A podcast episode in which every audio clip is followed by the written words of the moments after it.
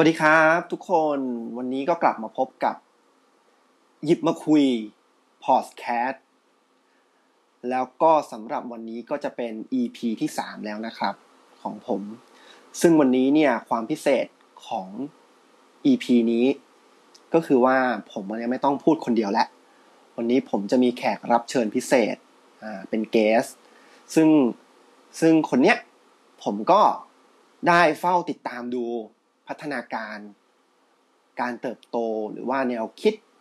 ของการทำเพจของเขาเนี่ยมาตั้งแต่เริ่มทำเลย แล้วก็รู้สึกได้ว่าเขามีพัฒนาการขึ้นค่อนข้างมาก แล้วก็น่าสนใจมากๆเลยทีเดียว แล้วก็ได้มีการพูดคุยเป็นการส่วนตัวกันมาระยะหนึ่งแล้วถึงไอเดียต่างๆ วันนี้ก็เลยเป็นโอกาสที่จะมาคุยกันในพอดแคสต์นี้ ก็คือเจ้าของเพจ เริ่มสักทีนะครับ วันนี้ก็เดี๋ยวมาทำความรู้จักกับน้องคิวกันนะครับ อะสวัสดีครับน้องคิว ครับ สวัสดีครับพี่อะครับ พอดีว่าพี่ก็เห็นเพจของน้องคิวเนี่ยมีพัฒนาการอย่างรวดเร็วมาก ๆ เลย ตั้งแต่เข้ามาในแพลตฟอร์มแห่งนี้นะครับ ก็เลยพี่เชื่อว่าหลาย ๆ คนเนี่ยก็ต้องสงสัยแหละว่าที่มาที่ไป ของการที่มาเริ่มทำเพจ ที่ชื่อว่าเริ่มสักทีเนี่ย มันเป็นเป็นมันมาได้อย่างไร แล้วก็ แล้วทำไมถึงใช้คำว่าเริ่มสักที อยากให้น้องคิวลองเล่าถึงที่มาที่ไปตรงนี้ให้พวกเราฟังหน่อย ครับ อ่าก็เริ่มสักทีนะครับ จริง ๆ มันคือชื่อเพจใน Facebook ครับ ผมเปิดเพจช่วงประมาณสิบเจ็ดธันวาปีที่แล้วนะครับ ปีหกสามนะครับ ผมเพิ่งมาเริ่มเปิดเพจ แล้วก็ คราวนี้ได้เห็นอ่าแพลตฟอร์ม Blockdit นี้ก็ได้เริ่มเข้ามาแล้วก็เอางานเอางานมาเขียน เอางานเขียนเก่าๆที่ผมเคยทำมาเอามาลงอย่างเงี้ยครับ ก็คือตามสถานการณ์นั้น อืมครับรบแล้วทำไมถึงใช้คำว่าเริ่มสักทีครับ อืม เอาง่ายๆเลยนะครับ ตอนแรกผมตั้งชื่อเพจว่าลุยต่อ แต่ว่าคือช่วงที่ผมตั้งเพจ Facebook อะ คือผมนั่งคิด อยู่ตรงเนี้ยนานมากว่าผมจะเอาชื่อเพจอะไร แล้วแบบกราฟิกอะไรคือผมเตรียมพร้อมหมดแล้วเหลือแค่ชื่อเพจ แล้ว มันก็แบบว่า เออเริ่มสักทีสิวะอะไรอย่างเงี้ย ผมก็เลยอะเอาเลยไปเลย ก็เลยเป็นที่มาของชื่อเพจเนี่ยแหละครับ คือเหมือนผมไม่ไม่ได้ทำอะไรสักทีก็เลยแบบ เออเริ่มสักทีอย่างเงี้ยครับ อ๋อ ก็คือเหมือนกับว่าจดจดจ้องจ้องว่า เอ๊จะทำนั่นทำนี่หรือจะชื่ออะไรสักหรือจะชื่ออะไร หรือจะเปลี่ยนชื่ออย่างนั้นอย่างนี้ดี สุดท้ายก็เลยเอาว่าเออก็เริ่มมันเนี่ยเริ่มเริ่มเริ่มสักทีเลย เอาแบบนี้เลยละกัน ใช่ครับ ก็เหมือนบอกตัวเองเริ่มสักทีสิวะอะไรเงี้ยครับอ๋อ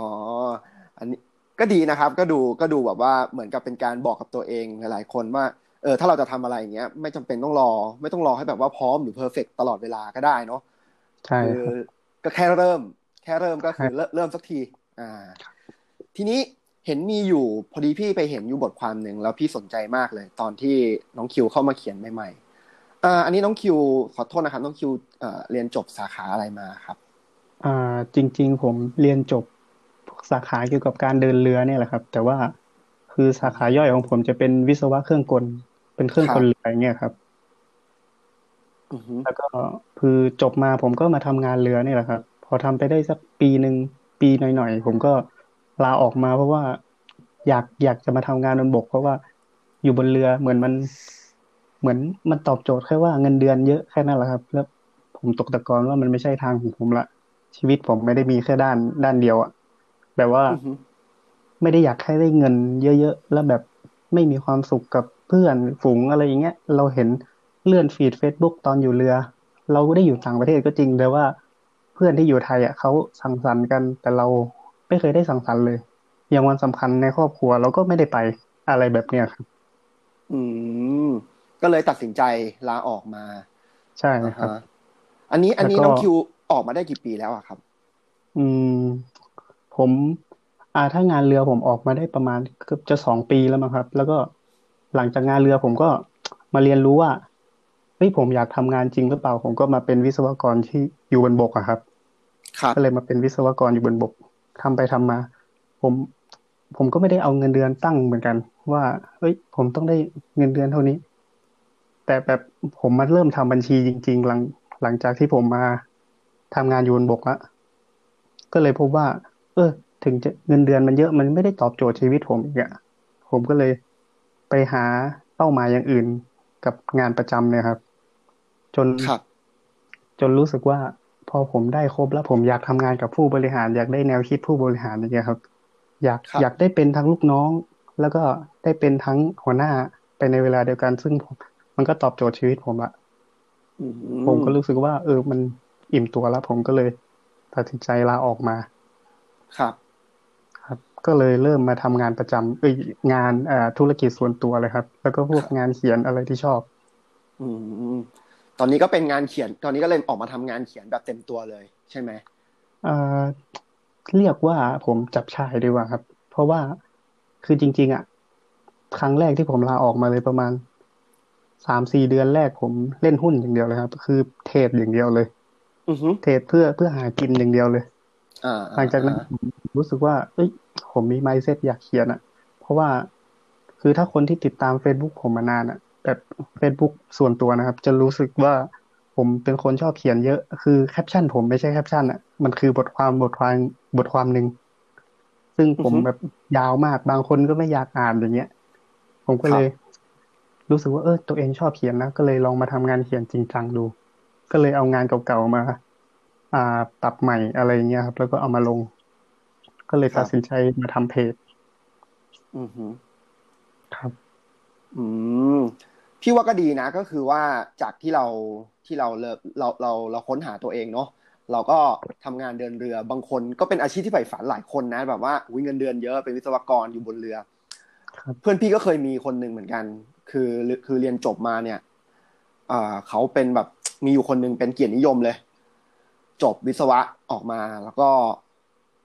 รุ่นเดียวกันนี่แหละ เขาก็ไปสอบด้านเกี่ยวกับแท่นขุดเจาะน้ำมัน แล้วก็ไปอยู่กับ กลางทะเลเลย คือทำงานทีเอ่อสามเดือนหกเดือน ได้พักประมาณเดือนหนึ่งหรือสิบห้าวันอะไรประมาณเนี้ยแบบกลับมามาอยู่กับครอบครัวทีละสิบห้าวันบ้างอะไรบ้าง พี่ก็เห็นเขาทำอยู่ประมาณอย่างเงี้ยสองสามปีย้ายบริษัทบ้างอะไรบ้าง ซึ่งเงินเดือนมันเยอะจริง ก็เคยคุยกันอยู่ครับแต่ว่าพอเราคุยกันไปคุยกันมาสักพักเนี่ยเหมือนกับ เหมือนกับเขาไม่มีความสุขหรอกเงินเดือนที่เขาได้มา อ่าเขาเขาเหมือนกับว่าเขาขาดอะไรบางอย่างแหละเขาก็บ่นนะว่าเขาอยากจะออก แต่เขาก็บอกขอเวลาแบบ แบบเก็บเงินสักพักหนึ่งพอเขาออกมาปุ๊บเพื่อนคนนี้ของพี่ก็ออกมาเปิดธุรกิจอ่าทำร้านกาแฟอะไรก็ว่ากันไป สุดท้ายแล้วก็คือเขาก็กลับมาอยู่กับครอบครัว กลับมาอยู่กับคนที่เขารักอะไรอย่างเงี้ยพี่ว่าคนเราเนี่ยสุดท้ายแล้วเราก็ไม่ได้แบบว่าอยากจะเอาเงินเยอะๆเป็นที่ตั้งเนาะสุดท้ายเราก็อยากทำอะไรบางอย่างที่มันแบบว่ามีความสุขเอออย่างน้องคิวเนี่ยก็เป็นตัวอย่างนะ อย่างน้องคิวก็เป็นตัวอย่างก็คือว่าน้องคิวก็ค้นหาตัวเอง จากการที่เออทำงานทำงานประจำแล้วก็เอ่อพอออกมาทำงานบนบกเนี่ย ก็มาทำงานกับอ่าหัวหน้าแล้วก็เรียนรู้กับเขาจนสุดท้ายแล้วก็ออกมา รู้ว่าตัวเองเริ่มชอบงานเขียนครับตอนนี้ก็เลยมาเปิดเพจ ซึ่งพี่ก็คิดว่ามันค่อนข้างค่อนข้างดีมากๆเลยนะพี่ว่าการตอบรับค่อนข้างดีมากๆเลยจากจากที่พี่สังเกตดูของเพจของคิวเนี่ย ครับเออ ค่อนข้างดีมากๆเลย ทีนี้พี่มีอีกคำถามหนึ่งที่พี่จริง ๆ เราเคยคุยกันมานอกรอบกันก่อนแล้วแหละใช่ครับว่าเออเลยอยากจะอยากจะถามให้ให้ชัดมากขึ้นหน่อยว่า คือคือบ้านเราเนี่ย เรื่องเรื่องของเงินเรื่องเรื่องของการเงินพื้นฐานเนี่ย บ้านเราเนี่ยถูกมองว่าให้มันเป็นเป็นเรื่องไกลตัว ไม่ถูกมองว่ามันเป็นส่วนหนึ่งของชีวิต น้องคิวมีความคิดเห็นกับเรื่องนี้ยังไงบ้างอะครับ ในฐานะที่เป็นคน เรียกว่าถ้าอย่างพี่เนี่ยเรียก Gen Y อย่างน้องคิวน่าจะเป็น Gen Z แล้วแหละ ใช่ครับพี่ดูแล้วน่าจะเป็น Gen Z แล้ว ในมุมมองของคน Gen Z เนี่ยมองว่าเรื่องของการเงินเนี่ย มันเป็นยังไงในมุมมองของเรา อืม ก็ต้องคือผมว่าเป้าหมายสูงสุดของทุกคนนะ คือทำงานเพื่อหาเงินจริง ๆ เลย ผมว่าตรงนี้คือเราเรียนมากันตั้งแต่อนุบาลถึงมหาลัยเนี่ย จุดสุดท้ายอะ เราคือถ้าถ้าไม่ได้เงินอะ ส่วนมากเราจะไม่ได้ทำงาน คือจบมาเราก็พยายามทำตรงสาย แต่ว่าทำไมเรื่องการเงินมันถูกละเลยไป ทั้งทั้งที่ว่าเป้าหมาย หลักของเราเลยก็คือทำงานเพื่อหาเงินใช่ไหมครับ ครับ ครับ ก็เลยแล้วผมแบบเปิดดูหลักสูตรของไม่ว่าจะรุ่นผมหรือว่าเป็นเด็กยุคใหม่กว่าผมหลังผมอย่างเงี้ย ก็คือยังไม่มีหลักสูตรเรื่องการเงินเลย คนเรายังใช้แบบ ใช้เงินยังไม่เป็นระบบอะครับ คือได้ได้เงินมา รู้สึกว่า รู้สึกว่าตัวเองได้เยอะ แต่ว่าเราก็ใช้ออกไปเยอะเหมือนกัน สุดท้ายเราก็ไม่มีเงินที่จะเอามาลงทุนหรือว่าเอามาออมอะไรอย่างเงี้ยครับ เราก็คือเหมือนว่า หามาใช้ไป หามาใช้ไปเหมือนเหมือนโอ่งที่รั่วครับ อืมเราจะจะสะสมน้ำแต่ว่ามันยังมีรอยรั่วอยู่เลย ซึ่งเติมยังไงก็ไม่เต็ม ไม่มีทางเต็ม เพราะว่ามันยังรั่วอยู่ คือเรื่องระบบการเงินมันก็คือเหมือนว่าเอาดินน้ำมันไปแปะโอ่งหรือว่าซ่อมโอ่งใหม่หรือว่าเอาโอ่งใหม่มาตั้งเลย แล้วเราค่อยสู้เติมไป ตอนนั้นมันได้เต็ม ครับ อืมเป็นความคิดเป็นความคิดที่น่าสนใจมากนะคือ คือสำหรับพี่อะนะพี่มองว่า พี่มองว่ามันเป็นเรื่องของระบบการศึกษาเนาะแต่ถ้าลงลึกเดี๋ยวมันจะยาวไป เราก็ไม่ได้มีความรู้เรื่องของการจัดการการศึกษามากนะหรอกแต่ความความเห็นส่วนตัวของพี่นะคือพี่มองว่าเราอะถูกถูก เอาเรื่องของการเงินเนี่ย ให้มันเป็นเรื่องยาก ให้มันเอาออกไปไกลๆทำให้เรารู้สึกว่าเราไม่ต้องเรียนรู้ไม่ต้องไม่ต้องสนใจเรื่องการเงิน ซึ่งก็ไม่รู้จุดประสงค์เหมือนกันว่าตรงเนี้ยเป้าหมายสูงสุดที่ที่จัดการระบบการศึกษาแบบนี้มาเนี่ย มันทำไปเพราะอะไร แต่จริง ๆ แล้วเนี่ย พี่ก็อยากจะบอกว่าถ้าเขาแบ่งเวลาหรือปรับหลักสูตรอะไรนิดๆหน่อยๆนะแล้วเปลี่ยนไอ้ที่แบบว่าต้องท่องอะ ตอนเช้าๆหรือท่องอะไรอย่างเงี้ย หรือกิจกรรมบางอย่างที่มันไม่ค่อยจำเป็นเนี่ย พี่ว่าแบ่งสักสามสิบเปอร์เซ็นตนะ มามาเรียนรู้เอาวิชาเรื่องกำไรขาดทุนห้าเปอร์เซ็นสมัยก่อนพี่ไม่รู้ว่าสมัยนี้ยังมีเรียนไหมสมัยพี่อะมันจะมีวิชาหนึ่งเป็นอยู่ในคณิตศาสตร์เนี่ยเรื่องกำไรขาดทุน แต่มันเป็นแบบเรื่องเล็ก ๆ มากๆเลยนะที่ที่ที่สอนในบทเรียนตอนนั้นพี่จำไม่ได้ว่าตอนไหนปฐมหรืออะไรนี่แหละ แต่พอยิ่งเรียนสูงๆเนี่ยไอ้เรื่องเนี้ย มันกลับถูกเอาออกไปเป็นวิชาเฉพาะอะคือถ้าไม่ได้เด็กเศรษฐศาสตร์ ถ้าไม่ได้เรียนธุรกิจคือไม่ไม่มีวันได้ ได้เข้าไปรู้ยกเว้นจะอ่านเอง ใช่เออพี่พี่ก็เลย อันนี้ก็เป็นส่วนตัวว่าที่พี่ตัดใจมาทำเพจเนี่ยพี่อยากจะอยากจะเอาไอ้เรื่องที่ถูกบางอย่างเนี่ย มันถูกเอาเอาไปเก็บไว้ไกลๆให้ให้พวกเราเนี่ยเข้าไม่ถึง อยากจะเอาเรื่องพวกเนี้ยใกล้ ๆ ตัวเนี่ย เอากลับมาอยู่ในแบบว่าเป็นเรื่องทั่วๆไปในชีวิตประจำวัน ให้ให้แบบว่าพวกพวกเราทุกคนเนี่ย ทั่วๆไปเนี่ยทั้งมนุษย์เงินเดือนทั้งทั้งคนที่แบบว่า อาจจะไม่ได้ทำงานเงินเดือนและ ได้ได้ศึกษาหรือว่าได้ได้เรียนรู้ไปพร้อม ๆ กัน อันนี้ก็เป็นมุมมองของพี่เหมือนกัน ครับ ครับซึ่งผมขอยกตัวอย่างแบบเคสตัดดี้ของของคนที่อะรุ่นยุคผมเลยก็ได้ ที่เริ่มทำธุรกิจอะผมเคยผมเคยให้คำปรึกษาพวกร้านอาหารอย่างเงี้ยครับ แบบวางแผนกลยุทธ์อะไรให้เขาอะผมมาเปิดดูบัญชีอะเหมือนเขายังไม่ทำบัญชีเลยครับเขาเขา เหมือนเป็นร้านอาหารที่แบบทำอร่อยมาก แต่ว่าระบบบัญชีไม่ได้เลย แล้วคือจุดเป้าหมายสูงสุดของเขาก็คือหาเงิน ซึ่งเหมือนเขาขายดีมาก เขาบอกว่าเขาขายดีเลย วันหนึ่งได้สี่ห้าพัน แต่ว่าพอทำมาเป็นเดือนสองเดือนอย่างเงี้ย ไม่มีกำไรอะไรเลยเหมือนว่ามันก็เหมือนวนอยู่ในอ่างอะครับ เอาทุนมาใส่กำไร เอากำไรมาใส่ทุนอะไรเงี้ย แล้วมันคือผมว่าไอ้เรื่องการเงินเนี่ยมันสำคัญมากเลยนะ เพราะว่าสิ่งสิ่งหนึ่งที่ผมให้เขาทำก่อนเลย ก็คือแยกบัญชีส่วนตัวกับบัญชีของธุรกิจออกจากกัน อืม ไม่งั้นเราจะเอากำไรมาใช้จ่ายประจำวันอย่างเงี้ย เพราะว่ามนุษย์เราอะรู้สึกว่าได้เยอะ เราก็รายรับเยอะ เราก็จะใช้ออกไปเยอะเหมือนกัน ใช่ใช่ผมอยากให้มองว่า เออ ได้รายได้มา แบ่งเป็นเงินเดือน เอากำไรนั่นอะแบ่งเป็นเป็นค่าแรงเราแล้วกัน แล้วก็เอาอันนั้นอะ กำไรอีกส่วนหนึ่งอะไปลงทุนต่อในอีกกิจการหรือว่าจะเอามาพัฒนาธุรกิจตัวเองต่อขยายสาขาอะไรอย่างเงี้ยครับ ซึ่งผมว่ามันมองว่าเป็นเรื่องธรรมดามากเลยนะ แต่ว่าเขาเขาไม่ได้เขาไม่รู้ใช่ใช่พี่พี่คิดว่าเขาไม่รู้ เออ พี่คิดว่าเขาไม่รู้ อืม มันก็เลยแบบพัฒนาได้ไม่เท่า ไม่มากเท่าที่ควรนะครับ ใช่ใช่เหมือนเหมือนว่าทำไปกินไปทำไปกินไปจนแก่สรุป เราก็ต้องทำมันอย่างนั้นอะ คือไม่ต่างกับงานประจำเลย ถูกถูกว่าเราหยุดแล้วก็คือไม่ได้เงินอย่างเงี้ยครับ ใช่ ครับอืมอันนี้ก็คือระบบการเงินคือสำคัญมากสำหรับผม คือระบบหลัง